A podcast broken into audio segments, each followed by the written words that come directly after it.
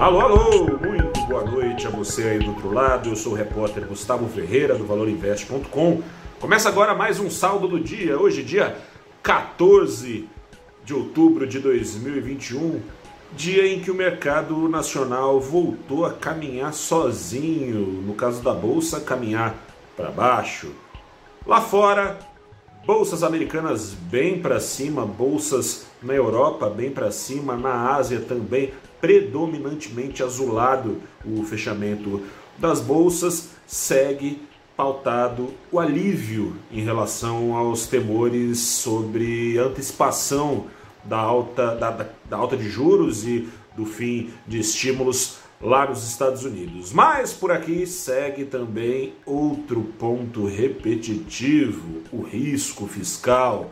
Enquanto os índices embicavam para cima em mais de um ponto nos principais mercados, aqui nos mercados emergentes, na média também de alta, ainda que leve, mas de alta de 0,34%, de acordo com o índice MSI Emerging Markets. Enquanto isso, o Ibovespa caía 0,3%, com 58 das 91 ações no vermelho. Mão trocada também no dólar e no mercado de juros. As taxas americanas que vinham apontando para cima de novo por causa desse temor de antecipação da alta de juros por lá, vem apontando para baixo já há dois dias consecutivos. Mas para cima fecharam as taxas de juros futuros no Brasil e o dólar não teve como aqui no Brasil acompanhar a maré de baixa que se estendeu por todo o globo. Aqui no Brasil subia, ainda que um pouco, mas subia 0,09% aos R$ 5,51 centavos, resumindo, bem resumindo, bem resumido, se você não estava passeando por Marte, sabe já do que eu estou falando, segue a incerteza fiscal relacionada ao novo Bolsa Família prometido pelo presidente Jair Bolsonaro, rebatizado Auxílio Brasil,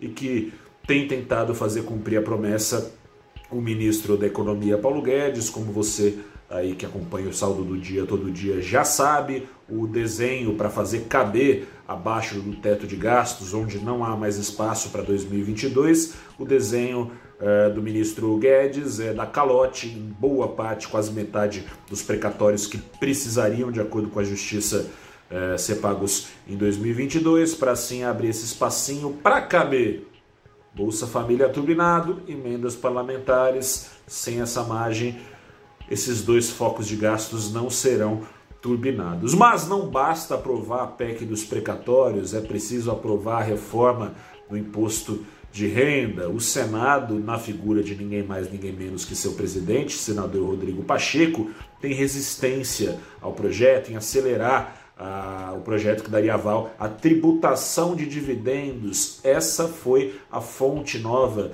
de receita escolhida pelo ministro para custear o, pelo menos legalmente, né, é, custear o novo Bolsa Família, ou seja, tudo tá dando na cara que vai dar uma atrasada, dando uma atrasada, surge a ideia de um novo, novo não, né, velho, auxílio emergencial postergado, que o governo quer não mais chamar de auxílio emergencial, mas de auxílio temporário, daquele drible ali na lei de responsabilidade fiscal, coisa e tal, um auxílio que seria temporário, de dois anos, é o que se fala na imprensa, pelo menos. A ala política quer dar uma bela ajuda, um pagamento bem generoso, a ala econômica um bem mequetrefe, e nessas as incertezas fiscais vão sendo prolongadas. Incerteza fiscal, como você sabe, significa alta do dólar, que significa alta da inflação, que significa alta de juros, que significa